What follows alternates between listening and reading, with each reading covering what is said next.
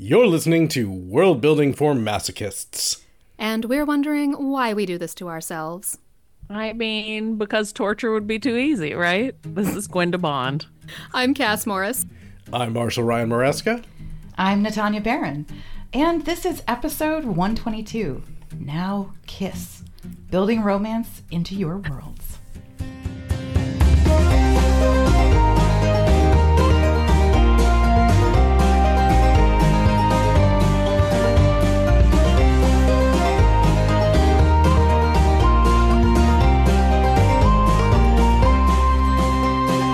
Well, thank you so much for joining us. Welcome to the podcast. We are so excited to have you with us today. I'm thrilled to be here. Um, tell our listeners about you, who you are, what you write, and anything that's the latest the latest thing you've got out or the next thing coming out or both. All. All of the above. Okay. Um yeah, that it feels like last year was so long that I haven't had a book out in a long time, but it's actually been year. It's going to be a little less than a year between them.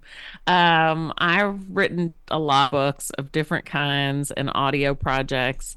Um, I started as a young adult writer. I wrote a couple middle grade novels, and uh, my most recent books have been adult rom coms. I wrote a Stranger Things prequel about Eleven's mom, and um, a YA series about Lois Lane and Clark Kent as teenagers, but from Lois's point of view.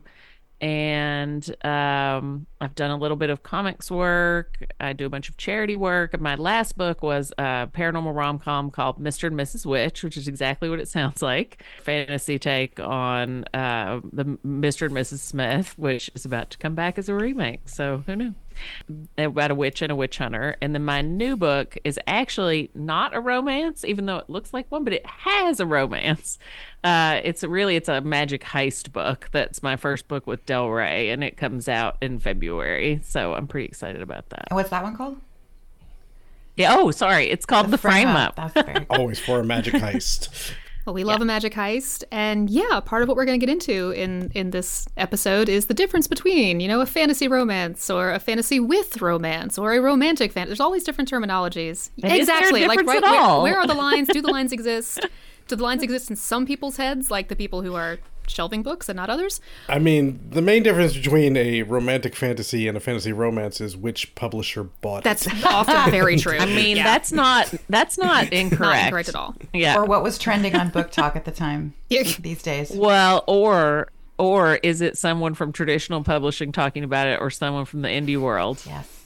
Which is all very That's true, pertinent. Actually, there's been so much discourse this week. Oh my god! a variety. a Discourse variety of these everywhere. things. I think it'll be really interesting because I, I feel like, especially fantasy romance, has a huge indie component to it. Um, and Yes. that's really shifted a lot of that, but also how that's changing as as as big traditional and, and, and smaller traditional publishers kind of get a hold of that. So Yeah. so yeah, you know, I think what's so fascinating about your career is that you are building all different kinds of worlds.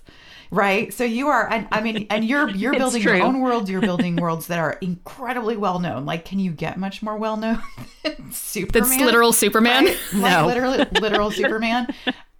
I'm always curious. I think we're always curious. Kind of, why do you love world building? Like how and how do you approach it, especially when you have so many worlds to keep track of in so many well-known, well understood uh, worlds. I said worlds a lot, but I think like I've sort of uh, I think when I at the beginning when I started doing MP it was very different and I did a lot more um I pro- approached world building in a way that didn't necessarily work for me which meant I wrote a lot of drafts. Like my weirdest book was my second book and I threw out a complete draft and rewrote it and it has very strange world building and I just had to like com- keep iterating on it figure it out when you're writing IP books, you can't do that because you just don't have the time and you have to learn how to communicate what your vision of it is clearly enough that everyone's on the same page. Um, that's really essential to protecting yourself from a complete nightmare, which might still happen, but at least you, you know, you did everything up front. Uh, which is not to say that you can't go off book a little bit. I certainly did with Lois Lane and Superman because that was the first time I'd ever outlined anything in that specificity. But for me, it really started with um, it's always character focused to begin with, um, because that's the heart of the story. And so, what parts of a world you're going to need, um, but also then making like the world that the character lives in feel grounded and asking questions about, well, what might this world be like to cause this person to be this way? um, or how might they be changing because of their interaction with what's going on in this world. And like for Lois Lane in particular, I really wanted to start from the jumping off point of her being one of the first people to figure out there were superheroes around and really run with the idea of Superman as the first superhero.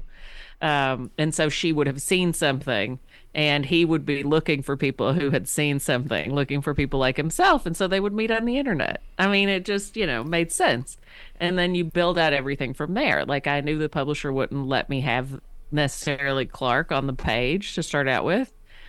So this was like a this was the big the biggest leap I took in that book. And so this is like the thing I always talk about is I did not ask for permission when I realized I had structured the plot of that first book around a virtual reality game, which allowed me to have them meet without meeting. Uh, and uh, they loved it. And I was like, if I ask for permission, they're going to say no. so I'll just do it. And if they don't like it, then I will rewrite it. Solid Uh, tactic. Solid and- tactic. exactly. Often better to ask for forgiveness than permission. yes. So to me, it's like the questions are what are the essential parts of what the world, the story, the character, like what are the essential elements of this story without which it's not going to feel like the story I want to tell? And I started doing that with IP and I do it with my own books now. And I think it's a good way to narrow things down because to me, one of the things about world building and all elements of fiction is actually choices are your friends right? Like it, the more you have like something that's defined like i want to write a heist book. Well what kind of a heist book do i want it to be? Like what's the feel? And, and how are heist books structured? Like you know those kinds of questions sort of allow you to set some boundaries for yourself and then your brain is free to create within them. And i think that's like a crucial crucial thing for me no matter what kind of book i'm writing. Well, we certainly agree with that. Our unofficial motto here is choose, don't presume. And I think it's it's Oh, really love interesting to apply to to romances as well because I feel like one of the common smears about romances is that oh they're all just the same. Everyone's just repeating the same pattern over and over again. And while there is yeah, yeah that beginning I- middle and I mean, end just- is how lazy are people to start stories and then finish them? Like whatever. And are there some formulaic elements? Yes but that's true of many genres for one thing.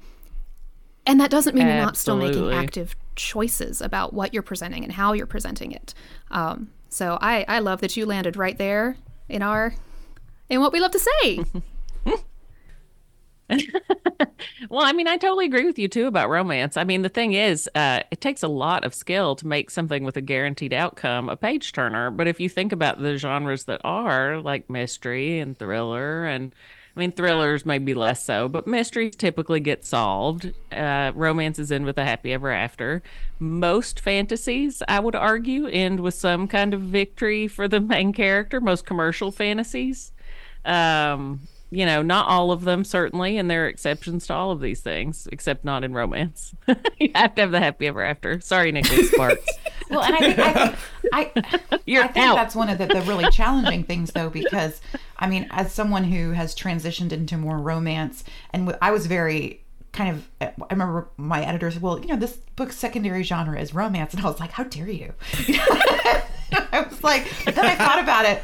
and then you're like, Then I was like, awesome." "No, you're right," and then I realized I actually love writing it, and but I think so Yeah. much of the pushback is misogyny. Like, like Yes. truly, it's Yes. it's rooted in that because, as you said, so many books are formulaic. So much, so much.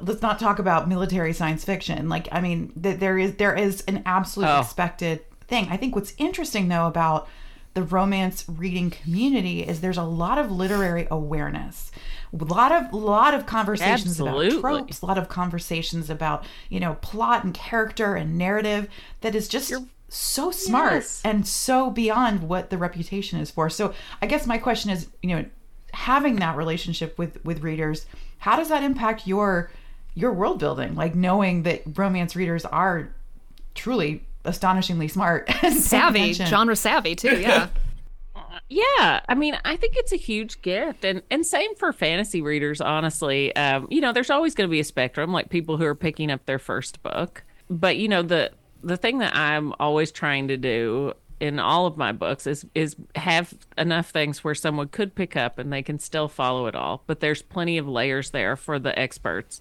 And i do think you're exactly right. Romance readers are experts. They read widely. They read more books than anyone else.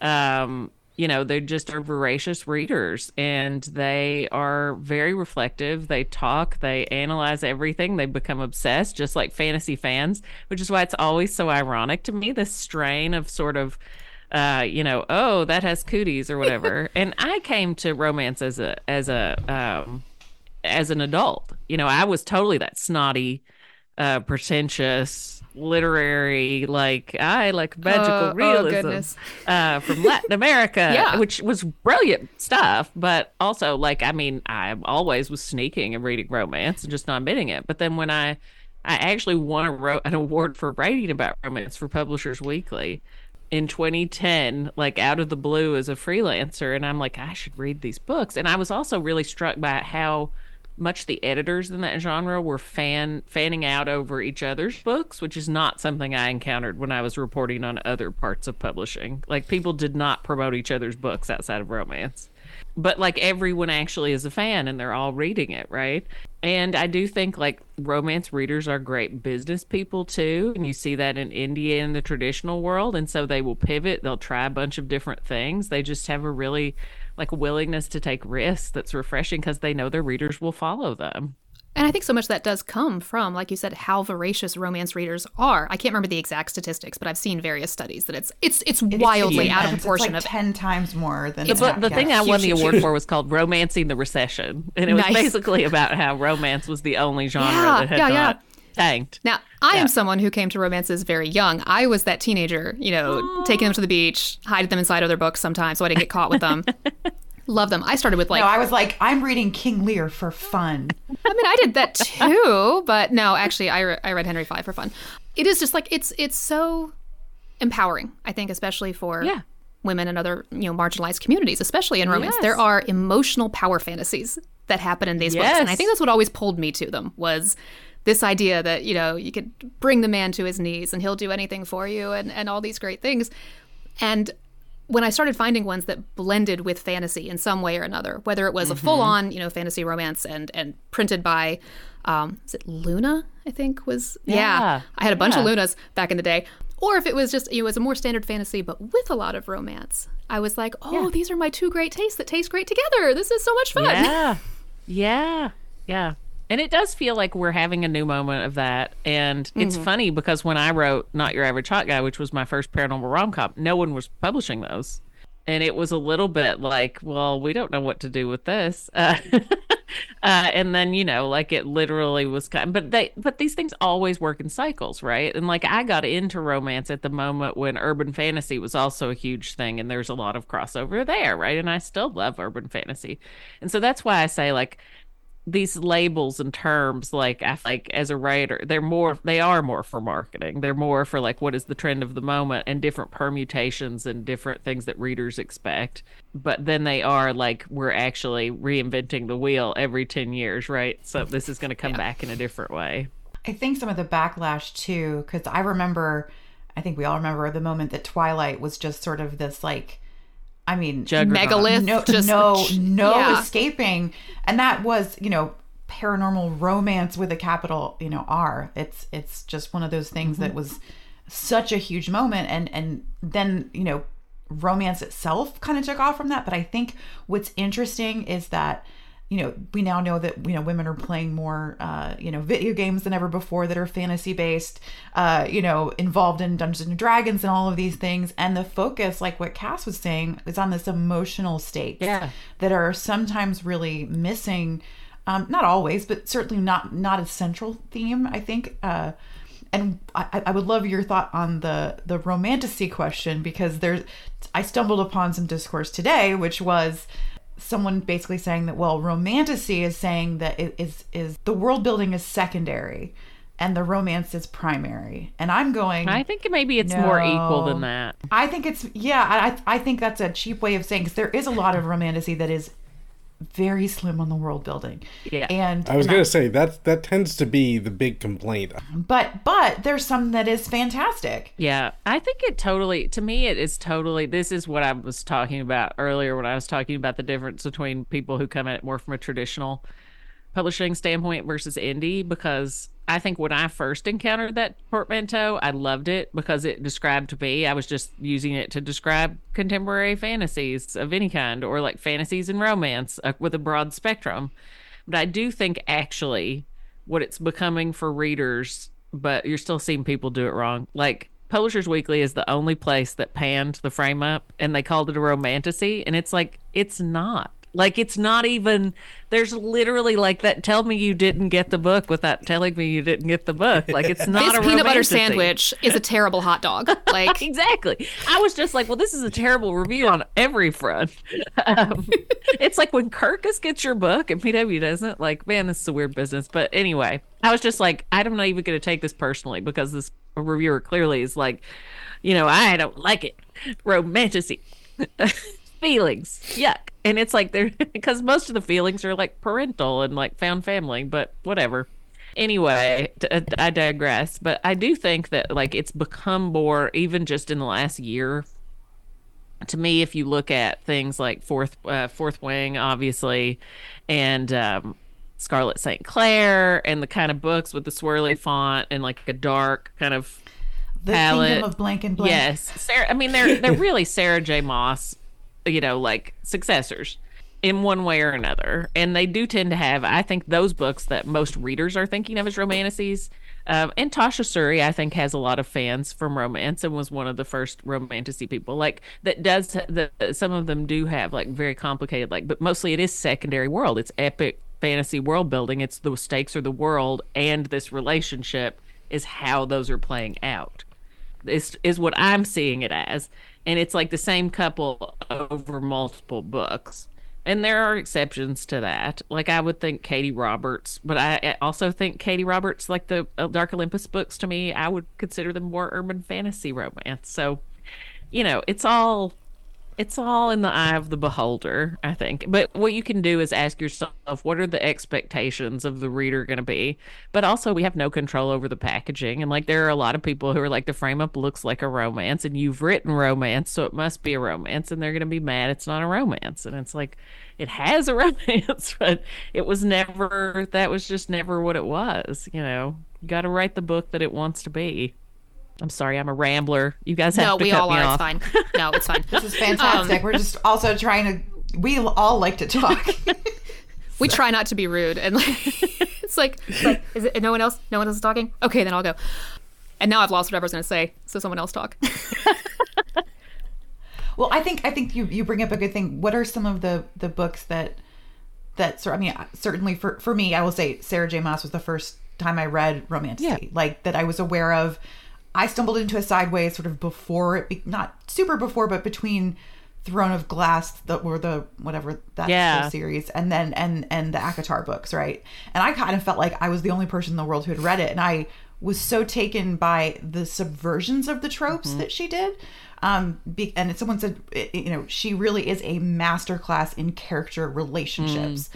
and I think that part more than anything has translated because when I read readers' responses, they want that intensity of character like more than anything. It's that and it can be like and they want the details like is it slow burn? Is it medium burn? Is it fast burn? Like is it happy ever after? Is it like you know why choose like you give me everything in the world what's the spice level And I do so think it's like dark. I do think in in the in what is shaping up to be the romantasy world, there's a darkness in most of them.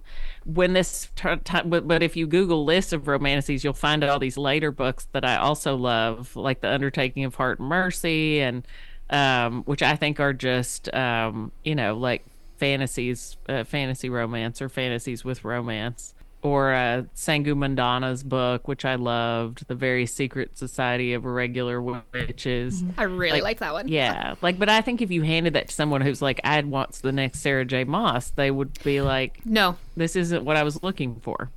wildly different and and that's there's so much spectrum within romantasy, fantasy romance, just like any other subgenre. I was thinking about that because I was thinking, I don't feel like I read that many romantasy novels. And then I started looking up lists, and I certainly hadn't read everything on them, but there were uh-huh. so many things I was like, oh, yeah, that. Oh, yeah, that. oh, yeah, that.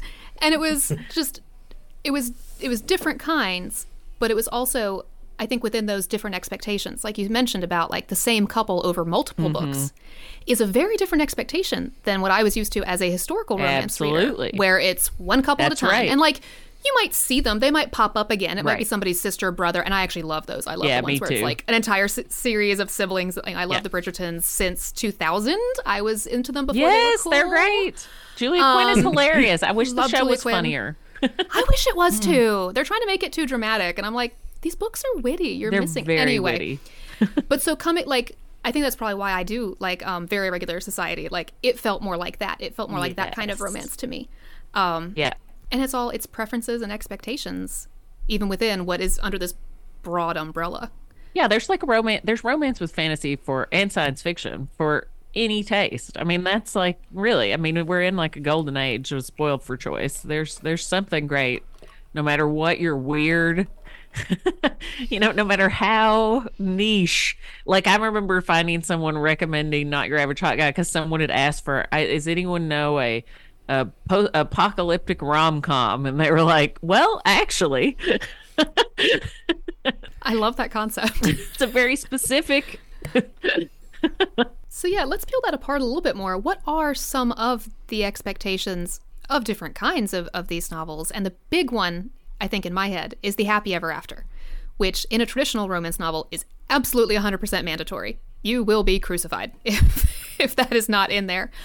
But I don't know if that's always true of things that fall into this fantasy romance blurry area. If they're not following that structure in other ways, is the happy ever after always mandatory in a fantasy romance or romantic fantasy or fantasy with romance?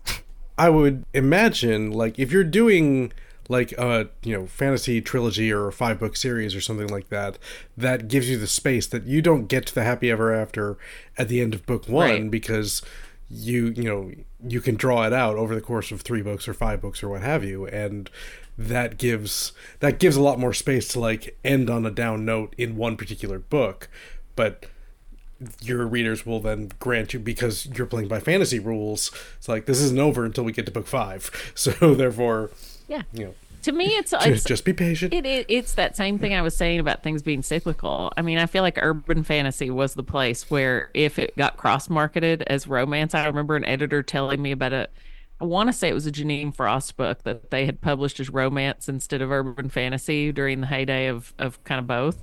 And it didn't have a happy ever after because the main character didn't get together in that book, but they were going to get together, and people were incensed. And the editor was like, "I learned an important lesson." Oh, Um, and so I think that that's where I'm like romantasy to me. You're absolutely right. Like you're getting to a happy ever after, and you often see that in couples in urban fantasy too. You just don't necessarily know what book it's going to happen in. But if something's a mm, mm. trilogy and it's romantasy, then you know it's going to happen in book three. But yes, I think there's definitely angsty cliffhangers are like something that readers love. I mean, I, I count myself among them in that in that kind of book. And what do you think has changed? I think that kind of made me think a little bit the, the sort of the new wave of sort of BookTokers who are who are younger than certainly all of us, many of whom could probably be We're children. ch- children of them, right? Um, and sort of that sort of very fast, you know, indie driven. Some of them are younger than my children. so- Yeah, yeah, I know. It's it's it's it's al- almost there for me, not not quite yet. Um, but but but I al- I mean, it's really funny because there's a quite, quite a few BookTokers out there who are super young, early 20s, but they're reading sort of classic romantasy. We're kind of going back reading Anne Bishop and C.L. Wilson Yeah. and these folks that, you know, were writing these things years ago and finding the connections and the influences that later Yeah. folks, if you read Anne Bishop and then you read ACOTAR, it's like, uh, Oh, Bad absolutely. Boys? Like, come on, that was not, that didn't come out of nowhere. Other really interesting choices in that series that have not aged terribly well. I will not go down that particular line. But do you think that there's a is there some tension you think between like kind of the fast pace and does that give you feel pressure for you to produce when you see like how fast some folks are putting stuff out or does it just because you you are a veteran of publishing at this point and have seen so many dips and dives, does it just kind of fuel you to do your own thing as as the world pushes on? Well, I had a year from hell, so I'm actually behind on deadlines for like the first time ever. So, or like, yeah, I've got to finish two books this year, so I do feel pressure to produce that someone self Same, and uh, friend, same. universe created. Um, but yeah, no, I have a I have the next book with Del Rey, which is a is a romance and it's a time travel romance, and then um, the second one is a series that's historical uh, fantasy. It's Regency, but with um, retellings and um, gods and like sort of trying to make the more diverse world of Bridgerton by using by creating a celestial order of peers. So we'll see. I'm about halfway Sold. through. Yeah, I'm interested. Where's the pre-order link? Is, the first one is the Taming of the Shrew, with uh, the God of War and the the eldest sister of the apothecary shop. Hundred percent there. Hundred percent. oh no, Cass, I think this was like actually just written for you. It might have been. Yeah. But the world building for this was really it has been the hardest part because it's like what do you keep so that it is recognizable to Regency readers and but you want it to be satisfying as see this is where I always am killing myself as a writer and I'm sure you guys can relate is I'll be like why just have to make it work on one thing and instead risk disappointing two different kinds of readers by mashing things up because that's the kind of books I like um but like the heist book i wanted it to be a heist that's working in the real world rules but also in this magic world rules. So it's like it has to do both right? You have to have regular cops that would bust an art heist like this and you have to have the magic stuff going on. So i just try to make That it as definitely makes- difficult as i can. And then and then when mean- people say it's fun i'm like great. That means that you didn't see that it was difficult. So fun is a great compliment Absolutely. I think I think history throwing that in. I I'm also writing a Regency mm, series that, that has magical romance Ooh, elements. Exciting there's- we'll have to Yeah, swap I'm, I'm I know I'm all for this because it's it's one of my favorite things ever, and and it is much lighter. But in that period of time, I want to try to make it light, and yet so many horrible So things my are God. happening horrible in the world. like the many worst of the worst. So I'm trying. It's it. It is a hard thing to not get lost in all of that. How how do you keep track of? We just did an episode about uh, world Bibles and sort of organization and things. How do you keep organized when you are doing these deep, deep dives, or do you try to just juggle it in your head? I mostly try to juggle it in my head. I know a lot about any given thing while I'm writing that section, and then I have just tucked away the research for when someone asks me later, and I'm like, "Well, I read five books about this for this one line," because I can't really retain it, but I can become a master of it in the short term. The stuff I make up, I think I remember pretty well. Um, but you know, I mean, I'm sure if you quizzed me on things, I mean, I remember having a terrible time keeping up with Lois's school schedule from book to book. So I would just be like, "Okay, readers, who can tell me what periods Lois had things?" and I should have kept a Bible, but I didn't. Um, but that was great because you just I stole that from Sarah MacLean, who's a historical romance novelist, and she would just give out a free book to whoever could remember the thing that she didn't want to go have to find. But I think for me, the thing about Regency that my agent and I had to talk about when I was doing the proposal, and my editor, because this came from an idea that she had actually, and I was like, then I'm gonna just take it and make it even weirder. And uh, she was ba- we basically had a discussion about how regency novels are fantasies anyway. That doesn't mean i don't mean to say that the people who write them don't know the history inside and out but they are fantasies 100% and so Yeah. there is a fine balance there. You don't want to hand wave the terrible things too much but the dukes can't have rotting they can't all have rotting teeth and be terrible Oh no. as they were in real life No, I've I've I've run into that. I tr- I tried uh, several years ago to start writing a Regency something, and it was like, oh no, I fucked up a perfectly good rom com. I gave it Parliament. Like exactly it's like, oh, this have- is not have- fun anymore. I fell into the Parliament trap. there's now there's India labor unions. I'm I'm for them, but they're not fun. Have you guys read the India Holton books? Because they actually have suffragists in them and they're so much fun. And she manages to like actually the first one is totally based around a parliamentary vote is the A plot and it's great. Okay, It's called clearly do Bringing Down this, the yes. Duke. I need this. I'm writing this down. Yeah, those are wonderful, but they are not gritty. Literally ready. Yeah. Yeah, and I, I've I've always said this too that I feel like historical novels, my brain thinks they're fantasy. You know what I mean? Like, I know there's no magic necessarily, but it. No, wait, feels I like gave you the wrong author. I'm so sorry. I was like, that's not right. She writes a very delightful series of wi- flying houses, witchcraft regencies that are fabulous. Um, that I do de- definitely recommend. But Bringing Down the Duke is the one that I was thinking of, and it's Evie Dunmore. That's the suffragist series. Excellent. I was like, that's not right. sorry. It's important as we load up our listeners' TBR piles that we, we do it accurately. give credit where it is due absolutely. And that's i think that's something so much fun about romance is that it it hybridizes with so many different things. Mm-hmm. And like Cass was saying earlier i think for a lot of people it makes them feel seen in ways that that weren't before because mm-hmm. you know we all have the sort of hyper masculine fantasy that was very popular for a really long time and a lot of young you know readers that were not men growing up reading Terry Goodkind and things like that, going, okay, well, I guess that's what we got. Piers Uh, Anthony and God, certain books, I just feel Heinlein, like I just yeah. be flipping through, like, when do I get to a girl again? Like, when does this and, char- when does the girl character come back? exposed. Ever? And I'm okay with that sometimes, but can we have some non booby scenes Yeah. just for five minutes? Which I think is why, like at that age, I found um, Mercedes Lackey Yeah. pretty early because she did a ton of like, and I love those like elemental Yeah. magic romances. That was what I found because they were like the only things shelved in my particular bookstore that I went to that weren't the the duty dude doing duty things fantasy Yeah. books. And it's like, well, I will take all of these then, thank you. Well, 'Cause There were girls them- in them. There were girls in the covers. There were, and a lot of them were in kids' books, you know, like Tamora Pierce, right? Mm-hmm. mm-hmm. Robin McKinley, some of the Robin McKinley I, I found there, even though maybe some of those weren't actually kids' books. the line between like YA and adult used to be was a lot blurrier in the nineties. it 90s. was a lot blurrier. I mean, in the 80s, there was sort of the mindset that anything fantasy was for kids, regardless of the content of the book. And and Yikes. and adults read thus, horror. if you were reading it Right. once you got past the age of 16, like, what's wrong with you? Luckily, that's no longer the case. No, we have different biases now. Yeah. we have different judgments we cast on people for what they read now. yeah.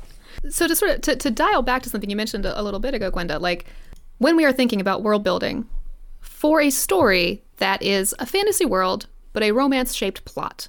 And this is something that we've talked about in, in different episodes, sort of the difference between aesthetic genre and structure genre. Mm-hmm. But how is the world building different or the same? Or is it just that we sort of fix the lens on something slightly different, maybe in romance plots, than we might do in a different kind of plot? I think if it's a rom, if it's something modifying a romance, like if it is a fantasy romance, then that says to me like romance is the paramount, right? It's not a romantic fantasy to me is like the fantasy might be paramount. And to me it it almost comes down to a structural question and it's sort of like what at what point would the story feel satisfyingly closed? And I think if it's a romance, well, one, I think you always are coming back to the to relationship in the in the romance, no matter how complicated the world building. If it's a romance first, because that's the part, and you might have, you know, extensive casts and side elements for the characters with those people instead of each other, but the romance is always touching that plot somehow. The dynamics of the relationship are touching the larger world issues always it is sort of how I see it. But like it basically to me a romance is one where if there's not the happy ever after, if the main relationship doesn't close, it's not done. Whereas if you have a fantasy, you could potentially leave the romance in kind of an open the air place. And I think we can all think of examples, right?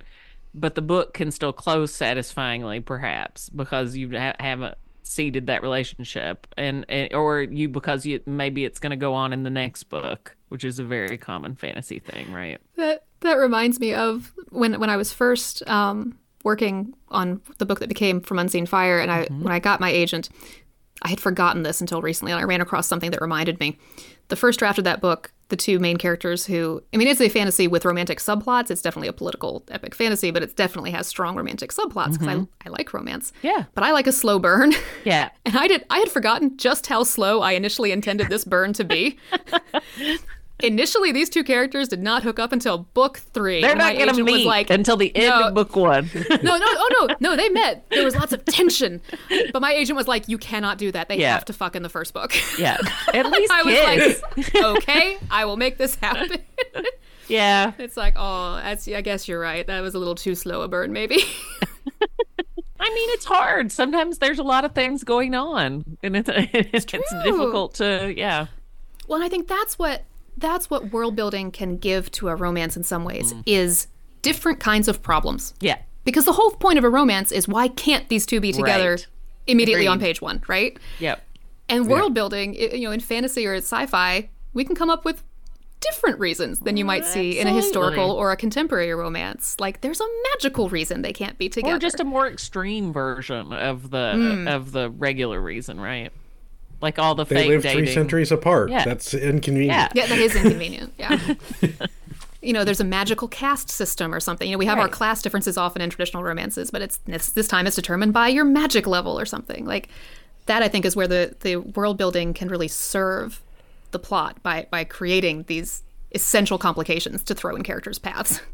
I do think there's a weird thing going on. Actually, I hadn't really thought about this yet, but um, I think when we were talking about Sarah Maas being kind of the the leading edge of the romantasy curve, I do think that what you are seeing is a lot of the readers that are driving this demand are people that grew up in the heyday of fantasy YA that did have all those like the dystopians that romances that were you know, like we are outlawing love or you have to get married to this person, which really don't make sense sense because I mean outlawing it, yes, we see that in real life, but like the you must get married kind of thing is like um I don't know, just the way that they were written. There were some of them that were pretty ridiculous. I mean, some were great.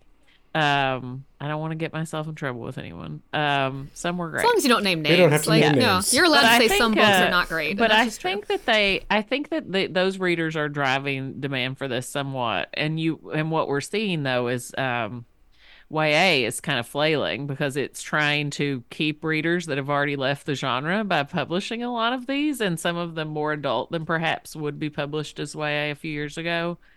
And so I wonder if we'll see more of those books migrate up to adult now that it is a thing. I think people were publishing in, them in YA because that's where Sarah Maas started, right? And then a lot of them are not finding the boggles my mind. I, Boggles my mind that the ACOTAR books could possibly be considered YA. well, I still remember the big than- controversy when there was like the sexy book box that was ACOTAR yeah. I, but i think i think that's really an interesting thought though is like how does spice level drive this Yeah. a lot of what i've seen is sort of the if in the ACOTAR world, chapter fifty three, I believe, is like the, the the the chapter in the second book where the main couple finally gets yeah. down to business, and it's it's very down Yeah. to business. Like it's there's a lot there's Yeah. a lot very clear uh, dining happening. Yeah. Um, and uh, but I think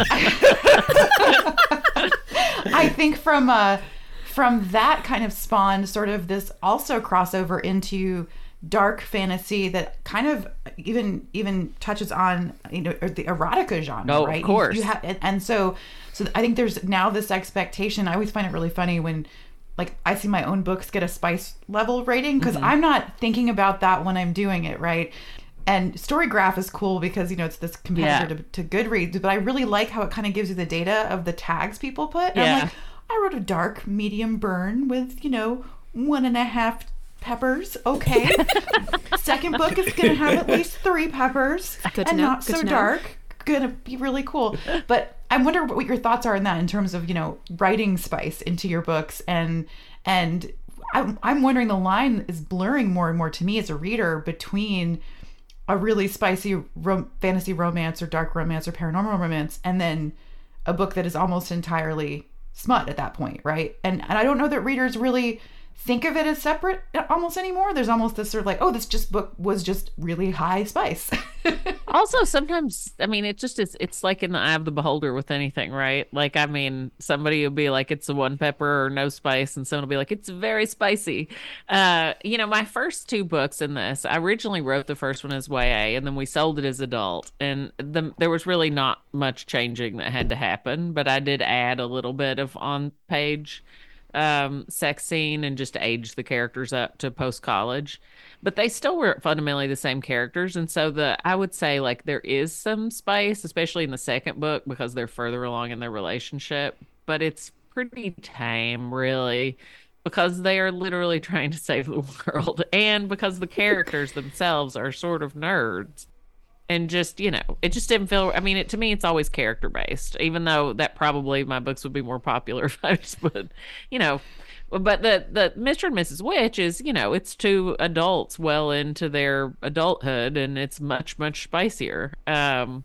the frame up is like I said, it was originally it's mostly a heist novel with a romance among other relationships in it. Uh and so there's practically no spice. Like there is some very chaste yearning. You know, it's much more a tension of like will these two figure things out and get back together and because there's a heist going on and that's the primary plot it's not like there's a moment for them to like pause the you know sorry everyone we just need to boning time out no one to get arrested no one to do anything and which no you know if it was a romance i would find that time Yeah. right? Like i mean i would find that time. Like there's a scene in in even the chase book i did where the characters make out in a mausoleum. And uh you know i would find the time. But uh you know because that wasn't the primary fo- that's not the primary focus of the plot i didn't and uh i hope people aren't like oh i wish there was spicy fucking it's like well then buy the book and then there will be in the second one nice i wonder i wonder how much some of these trends too have to do not just with people who grew up reading ya but people who grew up reading and writing fan fiction where I think where the where the I wheels can it's come off the bus real fast. I was and as I was thinking that I was like, oh, Yeah. back then it back when I started, it wasn't a spice scale. It wasn't it wasn't a pepper scale. It was the lemons and limes. Anybody else remember the citrus scale? yeah yeah Dating myself. But I think that too. I think that also plays into like the love of tropes 1000%. and and the love of you know knowing what to expect. Like ah, excellent. This is a plot. What plot? so I know it's going to be ninety eight percent boning. Excellent. That's what I want right now. Or yeah this is a hundred thousand k this hundred thousand word slow burn friends to lovers and it's like ah now i know what to expect from this one as well and so like i feel like that has definitely fed i mean many genres but i think especially in romance people who've come up with that now are approaching the writing and reading of the genre in a, in a slightly different way probably yes Which is also yeah. probably why these readers are so savvy about how the tropes works because you have to do all your like AO3 tagging. God's to, bless like, AO3. Identify that i mean absolutely to identify and what your what your story is. love and- it yeah yeah I think that probably also because there, there's a lot of indie writers right now who came directly from fan Mm-hmm, fiction. In fact, they're like, no, really, this was just a, you know, whatever fan fiction that I wrote that we then skinned as something else. this was literally sold.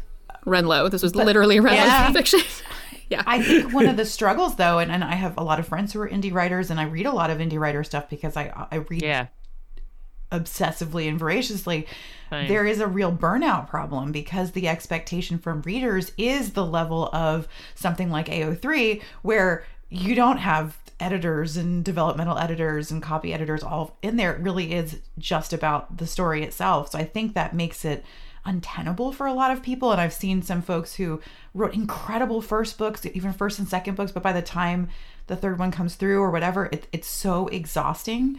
So I think that's one of the things I worry about about the moment is that is that we're going to lose some people who are writing great books because because it's not sustainable. No, I have a friend. Uh, I, I co um, uh, um, founded a nonprofit here that's a writer space, and um, one of our members uh, runs a small publishing company and started as an indie, and they they are pub- but now they publish other indie writers, and they do um, lit RPG. His name's James Hunter. He's very successful, and he was basically telling me that like you know yes, after you basically have to pack a career into four or five years, a career's worth of books. So you've got like 20 backlists or whatever into four or five years. Yeah, you're exhausted.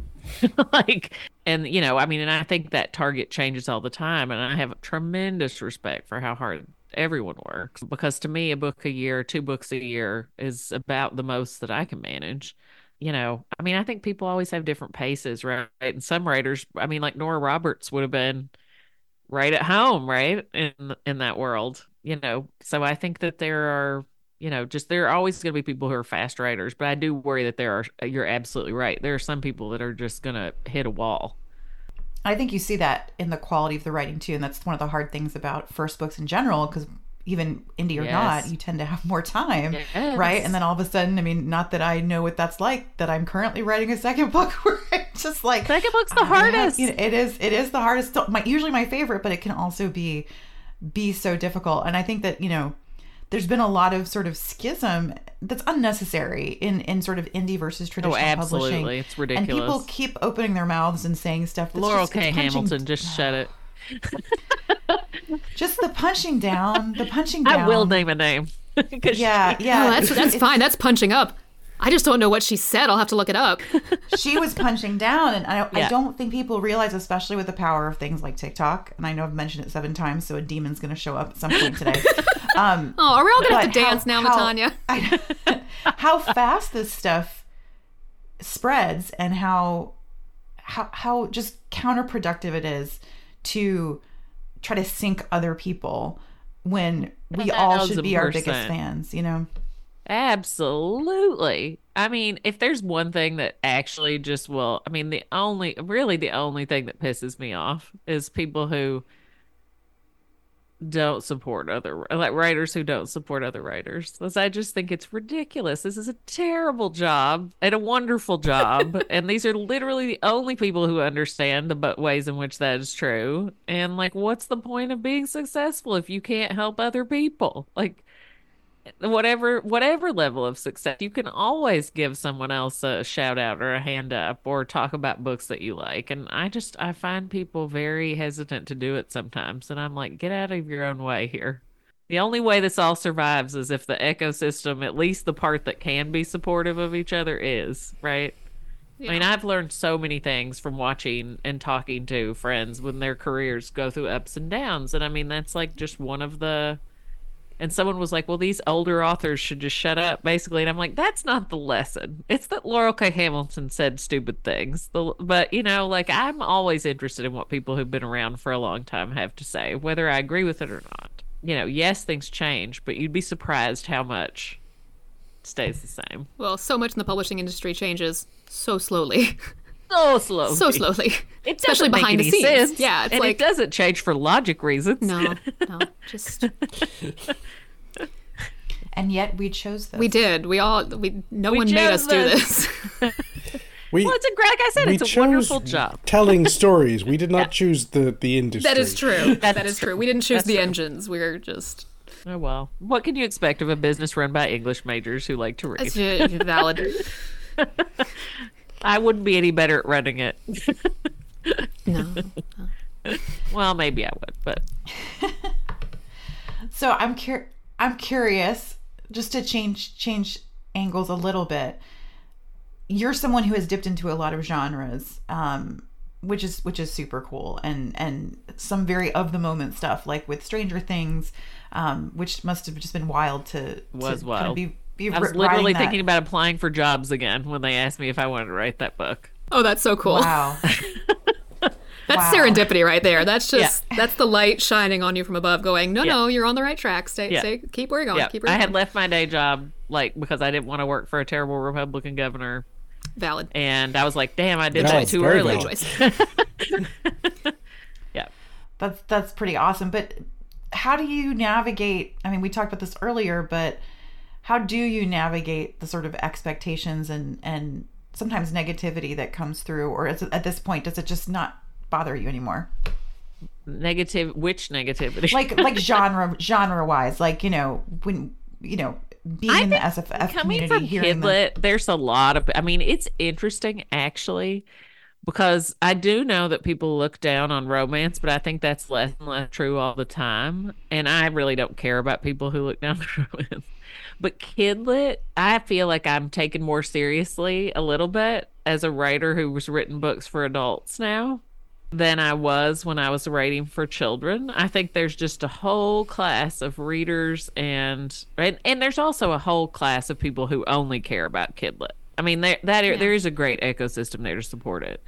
But there are a lot of readers who just were like, "Oh, you write kids books, right? Like, okay, like when you See, meet people and That's people who just don't even know because Oh, I I know. I work with children and like the I couldn't Oh, I write for children. I don't think because Yeah. it's such a it's such a specialized skill set. It's so particular you to, to reach that kind of an audience and if people don't understand that that's like that's skillful like you're Oh, Well, not I slacking mean, like, off it's you know, I mean, it's not that long. A lot some program. I mean, some academic job programs won't even let you. At least used to be the case not that long ago. That they didn't consider those publications like you only list books for adults. this is not a publication it's a Or poetry hallucination what? collection that ten people read. What? No, I'm serious. oh um, so there's always been a bit of a dip, double standard there, and I think that's why there's such a robust support system, and like the ALA awards are such a huge thing, and the genre is so supportive. But I also don't like the narrative that pits like there was a kind of a even among like my peers, uh, some of them when I was away writer, that's like, well, adult books suck, and it's like, no, actually, no. Actually, generalizations about what books suck are stupid. Unless we're talking about Rush Limbaugh's books, and then yes, they suck. we can make that blanket statement yeah but no everything else is just i mean it's like with it- it's like with any other genre difference you are tailoring your work to a different Right. audience a different intended Right. audience at least Right, right. And that's writing. That's that's all kinds of writing. That's nonfiction writing too. That's journalism. That's literally all, all writing is Right. And I mean, I started writing YA because I was, that's what was exciting me at the time. That was the first thing that made me figure, that realize how I could write a novel. Right. And then your interests change. Like, you know, and I'm kind of a, I mean, I've been very lucky in that I've had very supportive agent who's never told me, like, don't write that.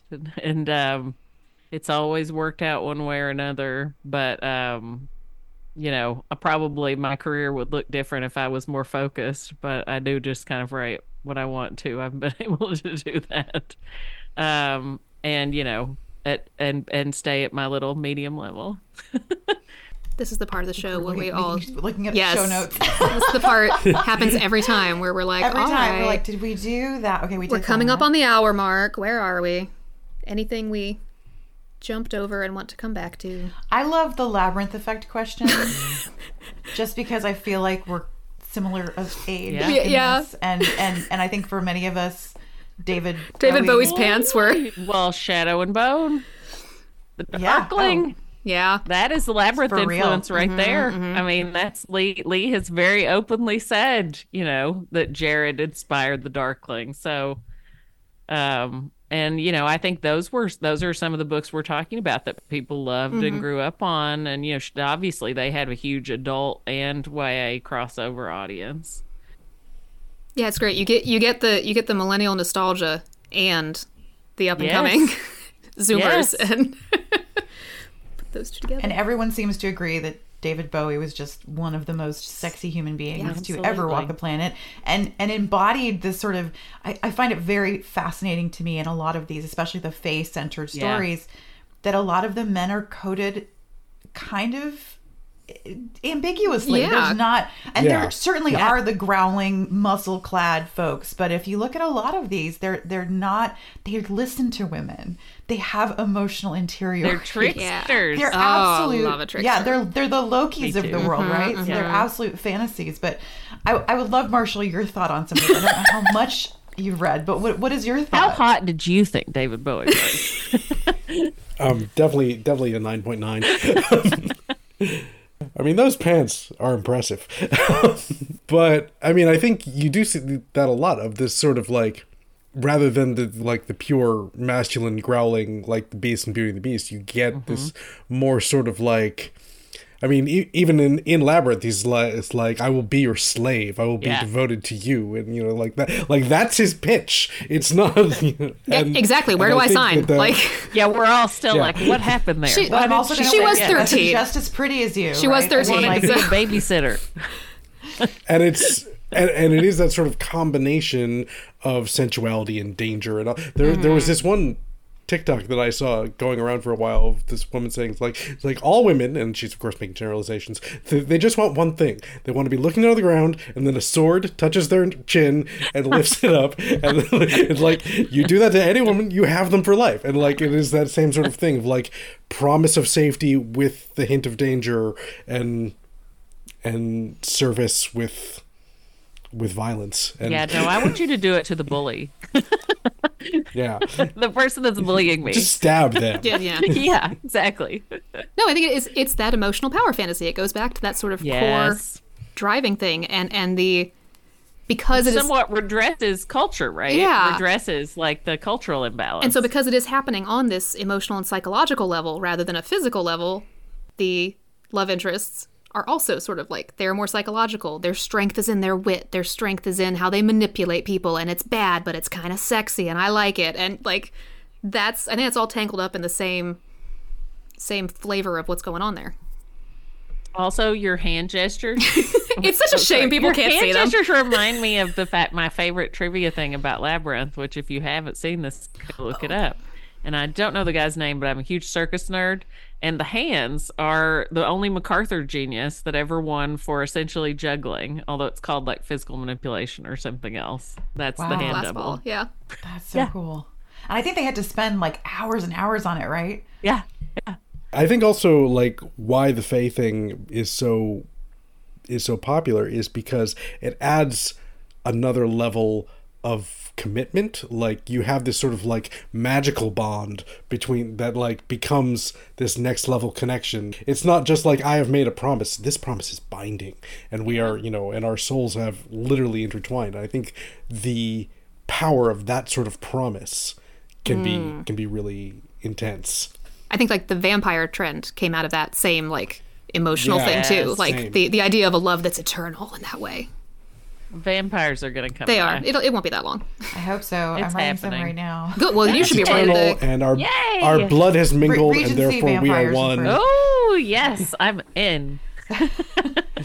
But that, I mean, I think that's another thing though too. It's like because there's this, it is it is this fantasy building because Fae men specifically don't look or quite act like human men. Well, and see so- women in the Fae court have a lot of power too. They do, they do. But you also just so often I'm like, she loves him because he actually listens to her and he sees her, and it's like part of your. I think I think there is this yearning for so so many relationships to just be seen, and it's beyond their beauty, beyond their talent, beyond their Oh, status. It's like I understand what you who you actually are, and Right. that's man. I'm like. Husbands, if you just read some Oh of no, that's damn the stuff. Like, that's on, the real. yeah, get her the thing that is her. You know, yeah. find out what makes her really tick. It's a cup of tea. It's like sometimes it's just the easiest little things.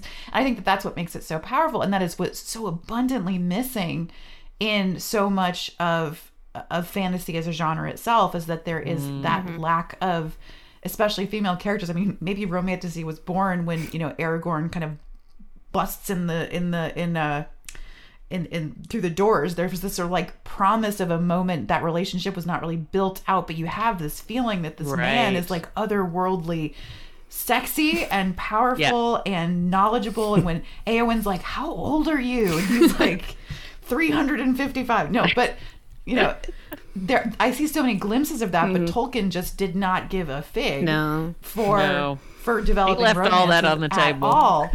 but we're all here going oh my god I He was there for the bromance. Yeah. Tolkien was there for the bromance. Which I respect, like because we need we need those we need that that. Well, and also one of the things that I learned when I was writing the Stranger Things b- books and went back to look at, like, as I was trying to find a way to incorporate a Dungeons and Dragons esque element because it takes place in 1969, and I felt like that is something that's you need that nerdy element, right? It's part of the DNA of the show, and so I went back and I'm like, oh, Lord of the Rings was just becoming big, but it was also seen as this great feminist novel basically just because of like two moments in the book and it really just goes to show you right how sad like, The bar was in the basement. the bar was in the basement. And people thought it was so psychedelic that it was like a trip. So those were like the two things that kind of made it such a phenomenon here. It's all the pipe weed. Yeah. Yes. but not to say that that wasn't happening because there were many other similar stories. They just never got as popular. Well, and I feel like um, one of the person person we haven't mentioned that has been doing the, especially the other big influence who I, whose books I just love and think she's a genius is Holly Black. Like I think she has mm-hmm. influenced a whole generation of readers to be obsessed oh, yeah. with the Fae, from the Spiderwick Chronicles on up through her adult and young adult and Yeah, you Folk know, the like Air. just all Yeah. of her stuff.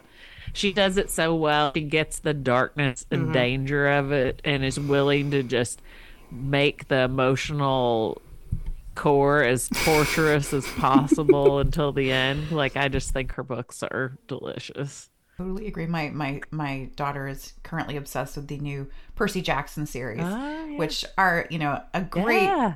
distillation too of so many. And it is it is there are secondary romances, and it is it is just absolute crack for her. Is that She's where the gods so- and goddesses are coming back from? Yes, That's actually I love kind of thinking that kidlit is actually like it's just like we just want this what we I read when we were kids, but pervy. it's like yeah, yeah. yes, that's true. But she is she is so smitten with the actor who plays Percy Jackson, Aw. and I I thought it was just really cool how uh, uh, it, it doesn't shy away from darkness. I think the best Yeah. Kids stories oh, don't speak down to children. absolutely. They, like, you know, I grew up with Madeleine L'Engle, who was always like, Yeah. if it's too complicated for adults, just write it for children. right? Um, but children, they- I mean, she's 11 going on 12, going on 17. she loves romance. I mean, romance, like, romance is so appealing and so she kept going i think they're gonna get together. I really think so she's she's creating this whole other story in her head. She's like did you read the books? I was like i haven't read the books. I don't know what happens i promise. Um and those are those are the those are the fan the, the romantasy readers of the future. Yes, so- absolutely. Totally. I, that happened at, at our camps last summer. I, I work for a summer camp that is mythology inspired, and we mix mythologies and everything. And the middle schoolers, man, they will ship anything. I want to go to that. They will ship anything. It was um, Puck and Heracles was the pairing the week I dropped ship by a, a location. They were into it. They had chants. Like they were writing like lists of reasons why you should be together. And I'm just I like, love this. I adore you, children. Like I could Having taught could at not love you Shared. Worlds, I can totally see this. Yeah. yeah. and they take an idea and they just run with it. They just it spirals out of control so fast. And it's like good for you kids. Good for you. You're going to be all right. awesome, awesome. Well, I think we are we are at our hour Yeah. just about. This has been so much fun. This is going to be a great Valentine's Day episode, particularly. I'm so tickled that it's Oh, yeah, might, the frame up comes out that week, actually. so, Absolutely perfect. Yes. there you go comes out the day before. love it delightful, Love it. delightful. So, readers, you can get it uh, Ian now when when you listen to this episode. Yes. You can go out and get it immediately. Give yourself the Valentine of a magic heist with a very good dog. That sounds like a completely spontaneous line. love it Uh, yes, totally spontaneous. Completely. Not what I posted to advertise that Barnes and Noble sale. there's a barnes and noble sale i had no idea what? Everyone's Canva overloaded at the same Y- moment. yes, yeah. It's like, did Canva crash? Well, you probably know why. um, so we like to end our episodes by inviting our guests to gift us a bit of trivia for our co-built world that is getting bigger and bigger all the time, um, and has had many, many interesting additions to it over over the past, gosh, several years now. Yeah. I know it's it's we're, yeah it's it's been a while. So what what do you have for us? Uh, let's see. I'm gonna say, well, since it's a Valentine's Day episode and this is romance, I was like, I should come up with something in advance, but I'm gonna do something inspired by our conversation. And I'm going to say that. Well, so this is gonna come out on Valentine's Day. I I believe so. Yes, mm-hmm. right, Marshall. All right. So in Yes. February 14th, whatever the equivalent is in the in the world of your story, if you find yourself in a labyrinth, you will never be able to return to Earth. Ooh. Ooh. Ooh, I like that. That's a fun maybe, superstition. maybe it's a labyrinth of gates Ooh, nice. so you're just See, child, child that I was, I would hear that and be like, "All right, I must find a labyrinth." Exactly. Where do I go? Where's Where the tree It? with the door? Where is it? Show me. Show me right now. Same. Vo- voted most likely to pitch yourself through a portal. I love that we're all kids who actually wanted to be taken away to fairy. Exactly. Please, can I Absolutely. please Narnia. Jump right in. Yeah. Sure would be a shame if someone abducted me right now. Before I wanted the tax woods so much. at that exact age, at that exact age we were talking about too, like the 11 to 14 range was when I was like wandering the woods, just sort of hoping something interesting would happen. Randomly, like this is how you do it, right? I'm wearing a There's skirt. got to be a wardrobe around here somewhere. got a cloak. Come on now. Come on. Why doesn't my grandmother's bed fly? Fantastic. This has been such a delight, Gwenda. Thank you for joining us. And no, thank you guys. It was so fun to talk to you. Well, we can't wait for your stories and your books to come, and it's I so excited. I am Likewise. I'm so excited that both of you are giving me more fantasy Regency to read. I'm That's- so excited about this too. I need that. I need that.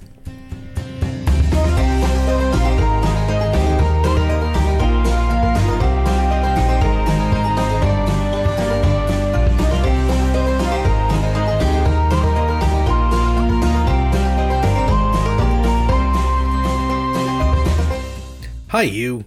Thanks for listening to this episode of World Building for Masochists and letting us help you overcomplicate your writing life. If you want to know more about your hosts and the fantastical books we write, including the new editions of all my Maradaine novels, links to all of that information is on our website at worldbuildingformasochists.podbean.com. We also have an archive of all our episodes and links to more information about the guests of this and every episode. We really hope you liked this episode. If you did, please do take a minute to tell a friend, shout about us on the internet, or leave a review on iTunes. If you've got questions or you just want to tell us how cute we are, there's a number of ways to contact us. We're on Twitter and Blue Sky as at WorldBuildCast, and our email is worldbuildcast at gmail.com. We also have a Discord chat room linked on the About the Show page of our website if you want to come chat with us and other fans of the podcast. We'd love for you to share the worlds you're making and help us all build until it hurts.